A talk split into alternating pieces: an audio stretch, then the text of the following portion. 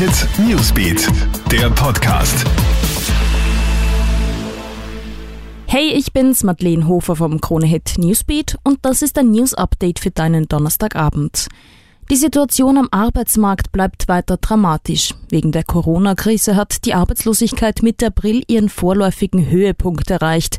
Mehr als 588.200 Menschen waren zu jenem Zeitpunkt arbeitslos, wie Arbeitsministerin Christine Aschbacher heute mitgeteilt hat. Da die Nachfrage für die Kurzarbeit weiter anhält, wird die Regierung die Mittel dafür auf 10 Milliarden Euro aufstocken. Das hat Finanzminister Gernot Blümel heute angekündigt.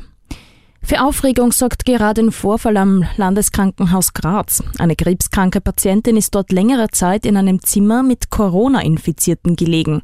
Das berichtet heute der Standard. Demnach ist auf der Kardiologie ein Bett in einem Vierbettzimmer frei geworden, nachdem eine Covid-Patientin verlegt wurde. Die 58-jährige Krebspatientin hat sich das Zimmer dann mit drei weiteren Patientinnen geteilt, bis auch diese positiv getestet wurden. Als die 58-jährige eine Ärztin auf ihre schwere Erkrankung anspricht, reagiert diese genervt und pfaucht die Patientin an. Laut Standard führt die Abteilung der Kardiologie die Situation auf Kapazitätsgründe zurück.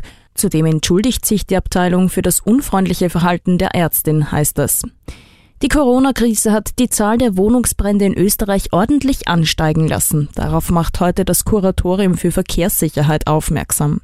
Demnach sind allein in den letzten sieben Wochen elf Menschen bei Wohnungsbränden ums Leben gekommen. Durchs Daheimbleiben sind eben deutlich mehr Herde, Backöfen und Elektrogeräte im Betrieb gewesen. Das Kuratorium rät daher, einen Rauchwarnmelder zu montieren.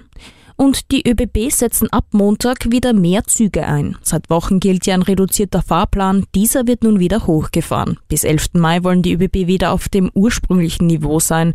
Um die Fahrgäste vor einer Ansteckung mit dem Coronavirus zu schützen, gilt weiter eine Maskenpflicht und Passagiere werden aufgefordert, Abstand zu halten. Bei Nichteinhaltung drohen Strafen. Es wird aber auf die Eigenverantwortung der Passagiere gesetzt. Ja, das war's dann auch schon wieder. Alle aktuellen Stories checkst du dir stündlich im Kronehit Newsbeat, online auf kronehit.at oder in unserem News Podcast. Gerne kannst du diesen auch auf allen Plattformen abonnieren. Kronehit Newsbeat, der Podcast.